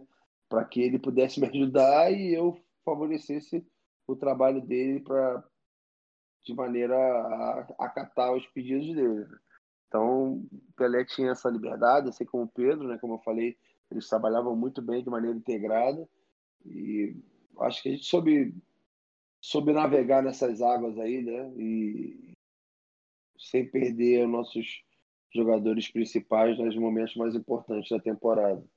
Léo, e puxando para esse lado é, mais para o final, queria que você comentasse um pouco da, como, uma, como você faz uma análise da sua passagem pelo Botafogo, né? Pela, por toda essa história que você teve com pelo começo, com o crescimento, com o título, depois decaindo um pouco de, de rendimento, as crises do clube, enfim. Como você avalia esse seu tempo no Botafogo? Cara, eu sou extremamente grato e, e orgulhoso por tudo que esse grupo conseguiu nesses dois anos, né? Acho que uma das da, dos objetivos era a gente resgatar o orgulho do torcedor botafoguense em relação ao basquete, o orgulho de ir para a quadra, a vontade de querer ir para a quadra e ver um jogo de basquete. Isso era uma das propostas logo de cara e eu acho que a gente conseguiu cumprir isso de uma maneira é, exemplar. Eu acho que os objetivos foram todos concluídos nessa passagem. É, infelizmente, as coisas saíram um pouco da, do nosso controle, né? das pessoas dentro de quadra, e ainda mais com esse Covid e tudo mais.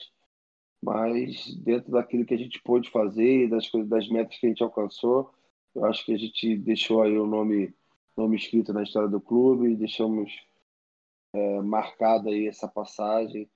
Volto a dizer, quando eu falo deixamos, né, na, na terceira pessoa do plural, é, é porque muita gente envolvida, muita gente trabalhou, muita gente se dedicou e se entregou por esses dois anos. E, então, eu divido tudo isso com os jogadores, com a comissão técnica, com os diretores que, que participaram desse, desse momento. Eu acho que todo mundo saiu com sentimento de dever cumprido. Né? Eu acho que foi por aí mesmo. Eu acho que foi uma, uma história brilhante que você teve com, com o Botafogo como treinador, depois de ter essa identificação, como você falou, de morar, na, morar no bairro, é, viver o clube. Então, acho que é, isso engrandece ainda mais o, o trabalho que você tem como profissional, né? E... Detalhe, detalhes meio em off, né? É, só para ressaltar que, que o Léo é bastante querido lá em Botafogo, porque em janeiro eu viajei para o Rio, né? E, e aí eu encontrei um conhecido meu e a primeira coisa que, que ele me falou quando ele soube que, que eu gostava de basquete foi do Léo e do Botafogo. É, eu falei que, que gostava de esporte, que cobria NBB, São Paulo, enfim. Aí ele falou que o filho dele treinava no Botafogo e que, que ele conhecia o, o pai do Léo que, que tinha morado no mesmo condomínio do Léo quando ele era criança. Então, assim, a primeira, a primeira lembrança dele, quando, quando eu falei de basquete, falei que eu gostava de basquete, foi do Botafogo, daquela, uhum. daquela daquele período e, e do próprio Léo. Então, acho que o pessoal do bairro, para quem torce para o Botafogo, tem, tem um significado imenso, né? Mesmo sendo basquete, é, acho que eles se identificaram bastante com o esporte e eu vejo isso como algo bem legal. É, não, eu, eu fui criado ali, né, cara? Eu vivi a minha vida inteira no bairro dele, perto do clube. Então, meus amigos de infância são todos ali, então é muito, é muita história, né? Meu irmão também, criado ali, conhece muita gente. E o clube sempre foi parte da nossa vida, assim, né? Desde pequeno. Desde que comecei a jogar basquete, a minha família foi meio que para dentro do clube, né? Meu pai é muito ver treino, meu irmão ia ver muito, viveu, viveu muito dentro do clube. Então, tinha, quando eu falo a história da minha família meio que se mistura ali. E eu fico feliz por ter tido essa oportunidade de, de ter uma passagem significativa, que deu alegria, que, que as pessoas se orgulham do que, do que a equipe conseguiu, né? Para mim é uma satisfação muito grande. Né? Fico triste com o desenrolar, mas eu sou profissional da, da, do basquete, né? Basquete é minha profissão, né? Então tive que seguir minha vida, feliz agora pra caramba com, com essa oportunidade de Bauru, né? Uma equipe puxa, extremamente competitiva agora para essa temporada. Muito grato aí por eles também confiarem no meu trabalho, me trazerem para cá, né? Então a vida segue e que bom que, que eu tenho deixado bons boas lembranças né, nos, nos, trabalhos que eu tenho podido participar. Deixou um legado imenso né, do Botafogo. Título, é, campanha de superação e a torcida aí, tanto que, que clama até por estátua, foto, é, desenho no, na parede de General Severiano, e, e, isso não é à toa, né? É fruto de, de um trabalho competente que todo mundo reconhece graças a, ao, ao bom desempenho que, que você e o resto do, do elenco e comissão tiveram à frente do Botafogo. É verdade. Muito bacana, acho que só de muro eu falo, você tem que pintar é jogador. Jogador é que merece estar no muro ali. O papel do treinador é um papel importante de auxílio, mas o, os caras são decisivos, né? A ação deles é bárbara. O Jamal foi um cara importantíssimo, o Cauê, o Coelho também o do Sommer, o Lucas Mariano, é, o Arthur. Então, são todos jogadores que compraram essa ideia nesses dois anos aí. Alguns não ficaram de um ano para outro, mas também foram caras extremamente dedicados. Né? O caso do Ansalone, que estava no primeiro ano, depois saiu. É, mas foram pessoas que contribuíram muito, se dedicaram muito e, fazem parte dessa história com certeza. Ô, Levi, você comentou também do, da sua ida para Bauru. Virando uhum. a página, é, fala como é, que, como é que foi isso, como que foi essa conversa para você chegar no Dragão, é, motivo da escolha, como que foi esse convite? Cara, é, a partir do momento que o meu, meu foco era não, não queria mudar, né, por diversos motivos, até por, por jogar a Champions, a minha ideia principal era, era continuar no Botafogo no momento. Mas aí, a partir do momento que o presidente me ligou e falou: Ó, o time não vai continuar, eu falei: beleza, a vida segue. Aí, alguns clubes entraram em contato, até conversei com alguns clubes e tal. E o Vanderlei, aqui de, lado, aqui de Bauru, que eu estou em Bauru, já cheguei ontem aqui.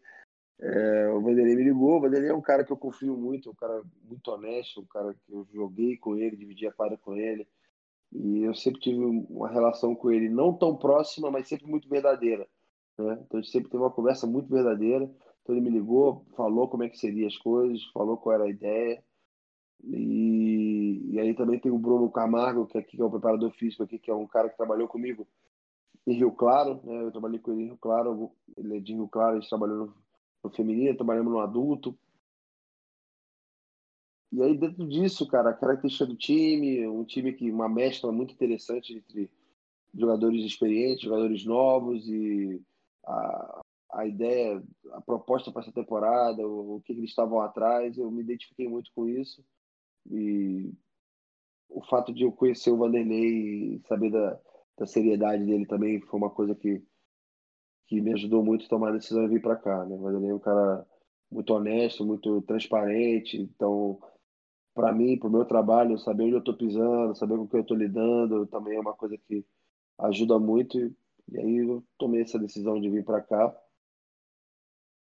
E estou muito, muito contente mesmo. Hoje eu tive primeiro contato com os jogadores e com, com toda a staff, muito bem recebido, um time estruturado que caminha caminha para uma de uma maneira responsável nessa temporada e eu achei muito bacana super feliz. Assim, vamos ter uma equipe competitiva, vai ser um, um ano muito bacana.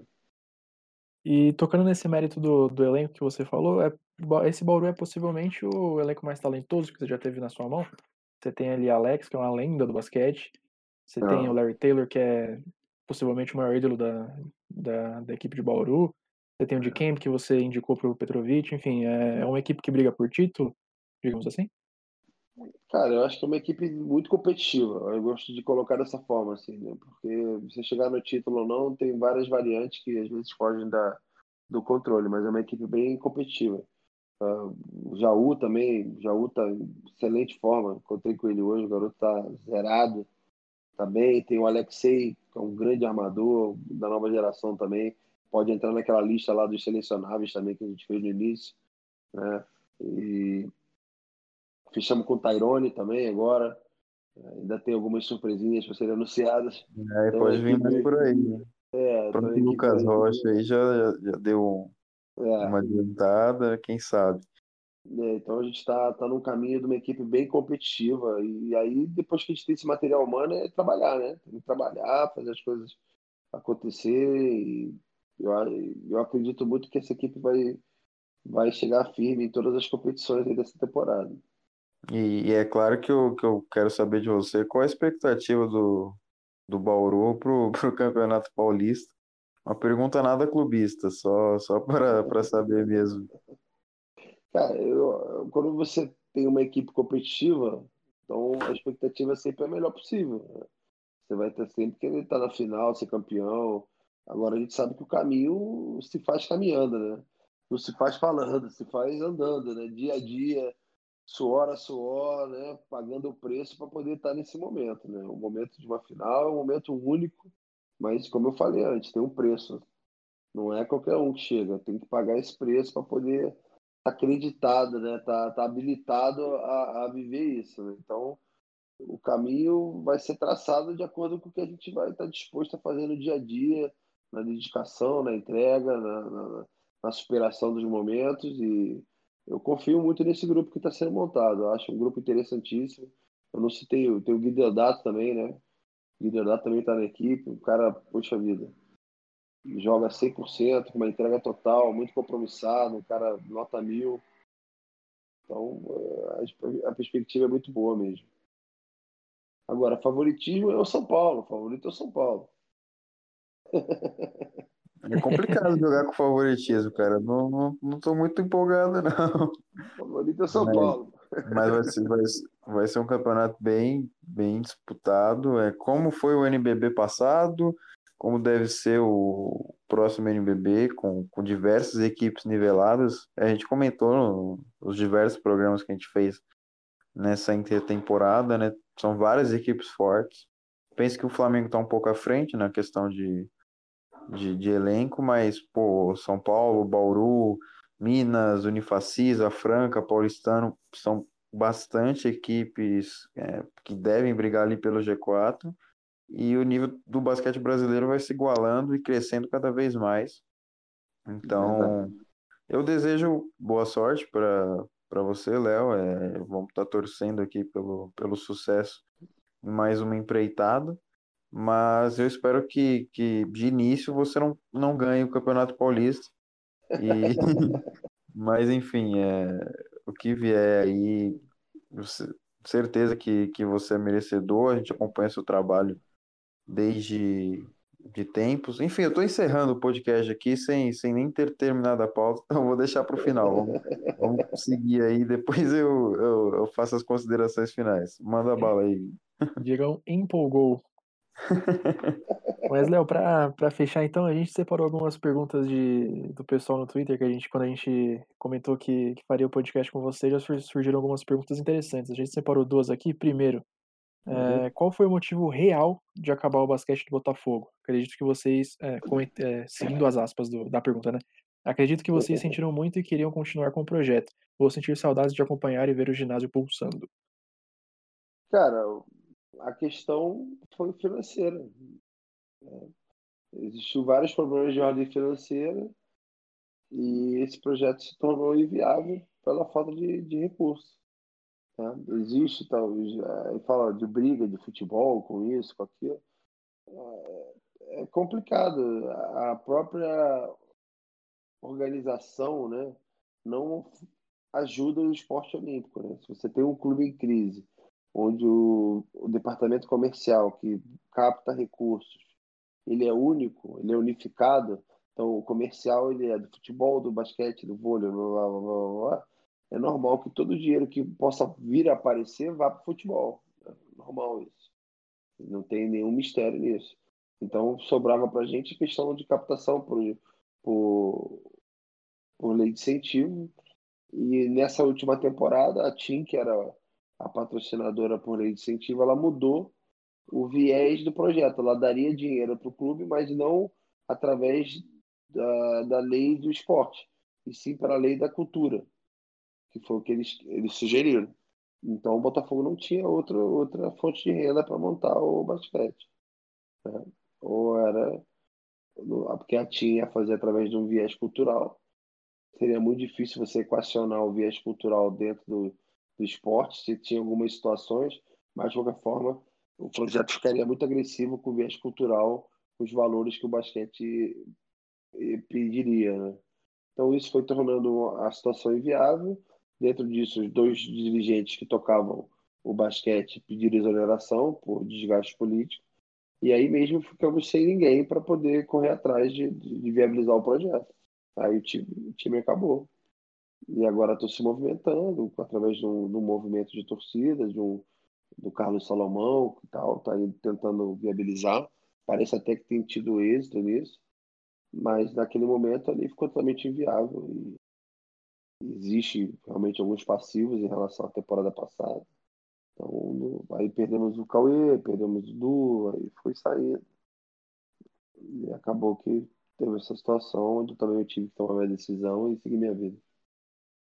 Tem bastante gente otimista quanto, quanto a esse projeto aí, juntos pelo basquete, se não me engano, né? Que, é. Pelo Carlos Salomão. E pelo que eu, que eu pude, pude saber, deve ser definido na segunda-feira.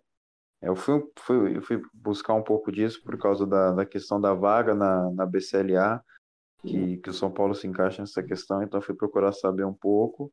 E pelo que eu soube, pode ser definido na segunda-feira se, se a gente vai ter é, alguma chance do Botafogo continuar. Mas, enfim, é, é isso que, que, que você resumiu. Acho que, que não tem nem como pensar mais pelo lado emocional, porque, acima de tudo, você é um profissional, né? um técnico que, É, que tem que seguir a carreira. é assim, a questão familiar, né? Eu tenho, Uhum, casado, tenho dois filhos e compromissos e várias, várias situações. E é, e é muito complicado, porque a temporada, a última temporada não se encerrou de uma maneira bacana, né?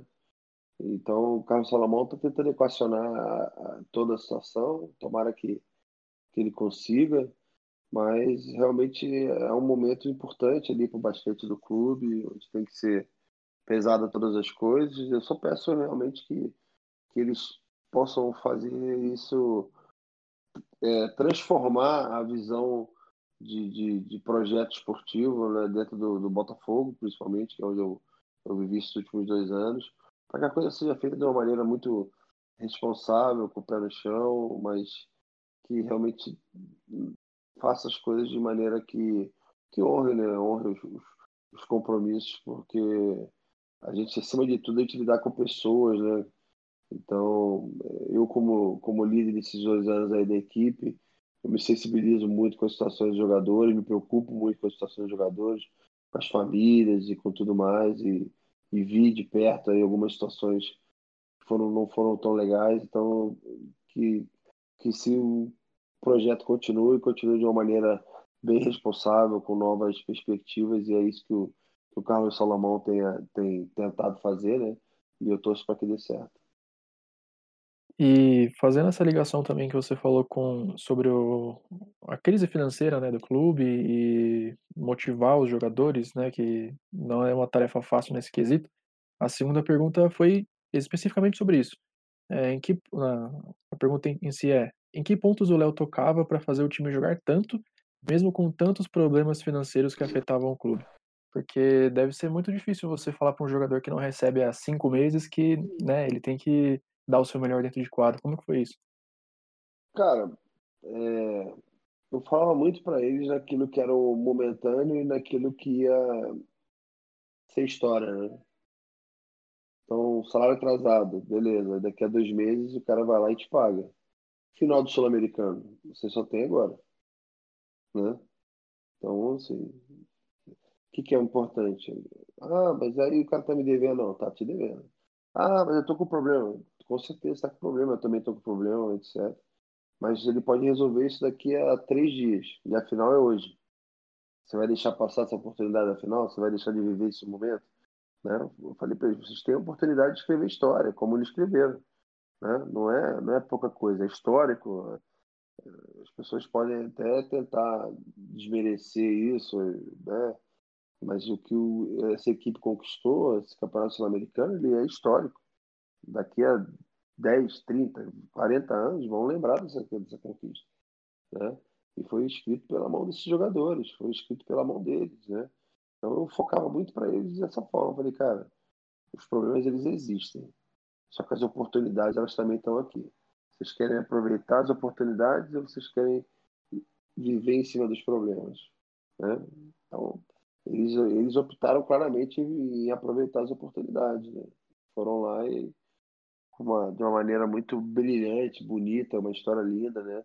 Tanto que até tem um cara que, antes da pandemia, queria até escrever um livro sobre esse, sobre esse campeonato sul-americano. Acabou que a pandemia esfriou isso, mas assim, o cara me procurou para gente escrever um livro sobre isso mesmo, porque é algo que, que marcou a vida de, de muitos botafoguenses, de, da história do clube, né? De todo mundo que pôde acompanhar isso aí. Então, a conversa era muito simples, era onde é que vocês querem, o que vocês querem valorizar na vida de vocês agora? Vocês querem valorizar o problema ou vocês querem valorizar uma oportunidade gigantesca que vocês têm na vida? Né? Que não é qualquer hora que vai bater. Né? Não é para qualquer um que vai bater, não é todo dia que você está numa final de Sul-Americano, não é todo dia que você está numa final de Sul-Americano pelo um time centenário como Botafogo. Então, é, foi, a conversa foi nesse, nesse sentido sempre. É, são diferentes perspectivas de. São diferentes modos de ver uma mesma perspectiva, né?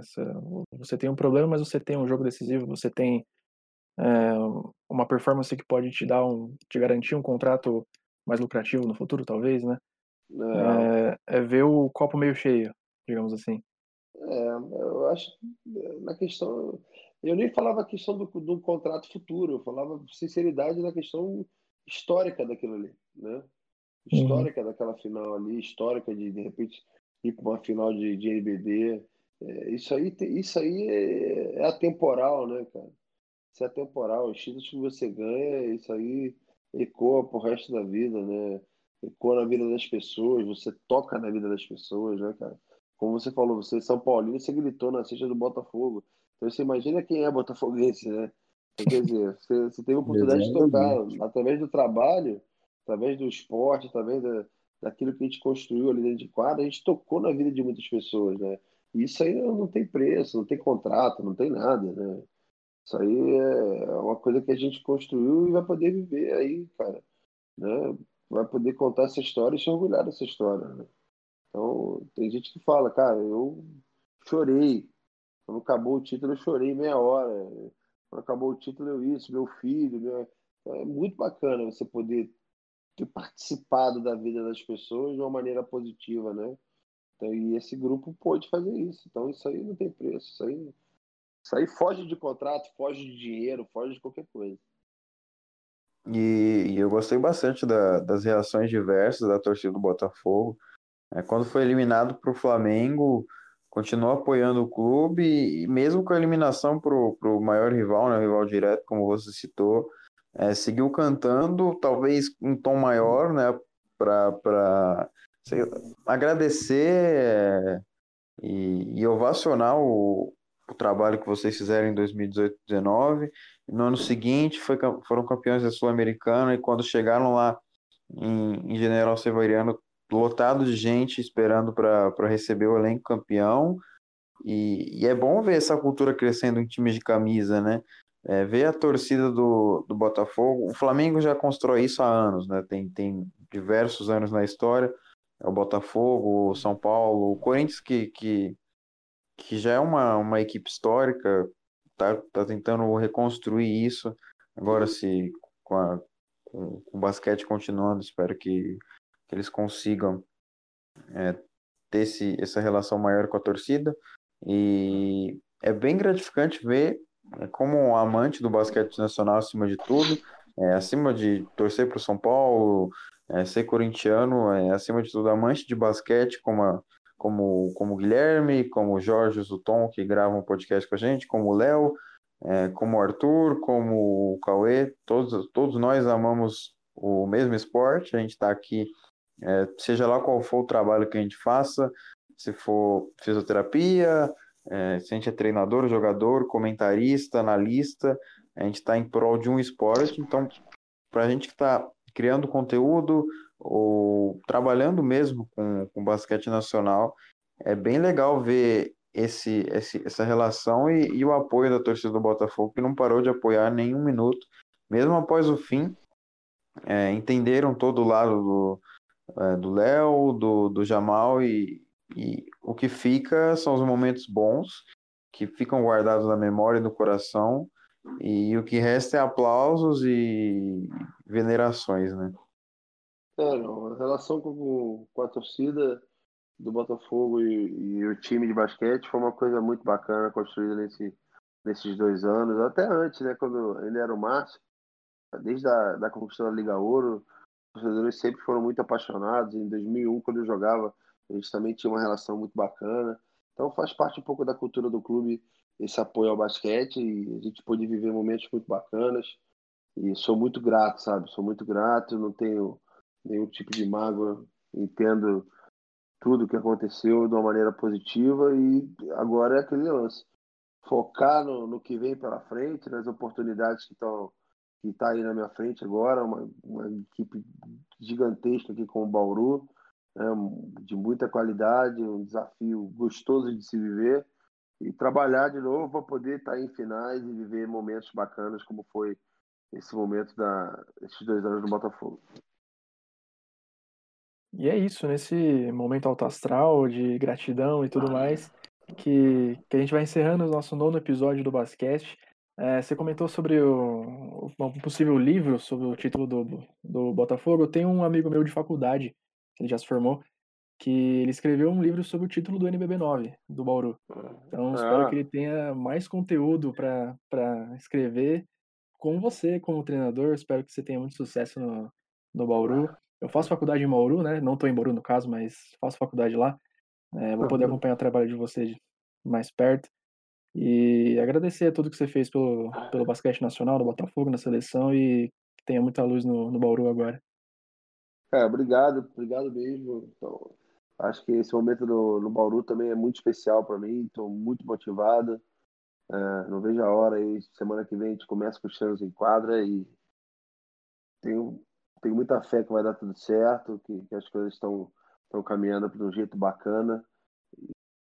É aquilo ali, né? Enquanto a, enquanto a gente trabalha com basquete, não tem como não falar que a gente quer estar em final, quer poder viver esses momentos de, de campeonato, e comigo não é diferente, né? Vim para cá, a perspectiva é muito grande, é, é trabalhar muito duro, pagar o preço, como eu falei, porque a ideia desse grupo é também poder viver momentos de vitória, momentos de título, poder estar nas finais. Com certeza a camisa do Bauru merece isso, a torcedor quer isso e os esforços que vêm sendo feitos para montar essa equipe, é, nada mais justo que a gente queira estar realmente participando desses momentos decisivos. E é isso, eu aproveito também para me despedir do grande Diego Marcondes. Eu que agradeço, Gui, agradeço a companhia aí do, dos nossos ouvintes que, que nos ouviram até aqui. Programa longo, mas recheado de conteúdo. E principalmente agradecer ao Léo pela paciência e pela participação no programa, é, a assessora dele que, que também teve uma paciência aí nesses, nessas semanas de negociação. E desejar uma boa sorte ao Léo nessa, nessa campanha com o Bauru e em toda a fase da, da toda essa fase da, da carreira dele, que, que a gente possa se encontrar na final do Paulista, né? Espero que venha aí um Bauru em São Paulo, quem sabe. E é isso, agradecer pelo, pelo serviço prestados em prol ao basquete nacional, é, tanto na seleção como no Botafogo. Sempre fui fã do trabalho do Léo, é, sempre deixei isso bem claro lá no Twitter e, e também no, no Jumper ou em qualquer outro site que, que eu escrevi nesse momento. E aguardo o Léo em, em qualquer outra entrevista para falar de Bauru, né? Agora o, o novo desafio dele, quem sabe no futuro próximo, ou aqui ou até para o site mesmo, algumas aspas, enfim, a gente conta aí com, com o Léo, que, que é sempre bem solícito nessa parte, e, e a gente aguarda mais uma vez receber, porque que é uma honra, um prazer inenarrável conversar e bater um papo, uma resenha com, com o Léo, que, que é um cara fenomenal. Agradeço de coração pela, pela participação no programa, acho que o pessoal vai curtir bastante a conversa. E, e, valeu demais, Gui, pela companhia. Infelizmente, a gente, hoje a gente não pôde estar novamente com o Tom e o Georgios, né, que, que estão com, com motivos de forças maior e aí não conseguiram participar do, do, do nono episódio, né, do basquete. Mas, pô, sensacional, gostei demais do, do nosso papo e só agradecer, valeu os dois aí pelo, pelo, por esse momento, gratificante demais. Valeu, moçada. Obrigado a vocês. Podem contar comigo sempre que precisar. É sempre uma honra, sempre um prazer, acima de tudo, falar de basquete, conversar com pessoas que estão trabalhando em prol do esporte que a gente ama tanto. Valeu? Um abraço grande. É com esses agradecimentos que a gente encerra. Valeu a você que, que acompanhou até o final. Um episódio meio longo ali, uma hora e meia, talvez, depois da edição. Valeu, Léo. Valeu, Diegão. Pô, ficou muito fera. Um dos melhores episódios que a gente já gravou. E é isso. Valeu.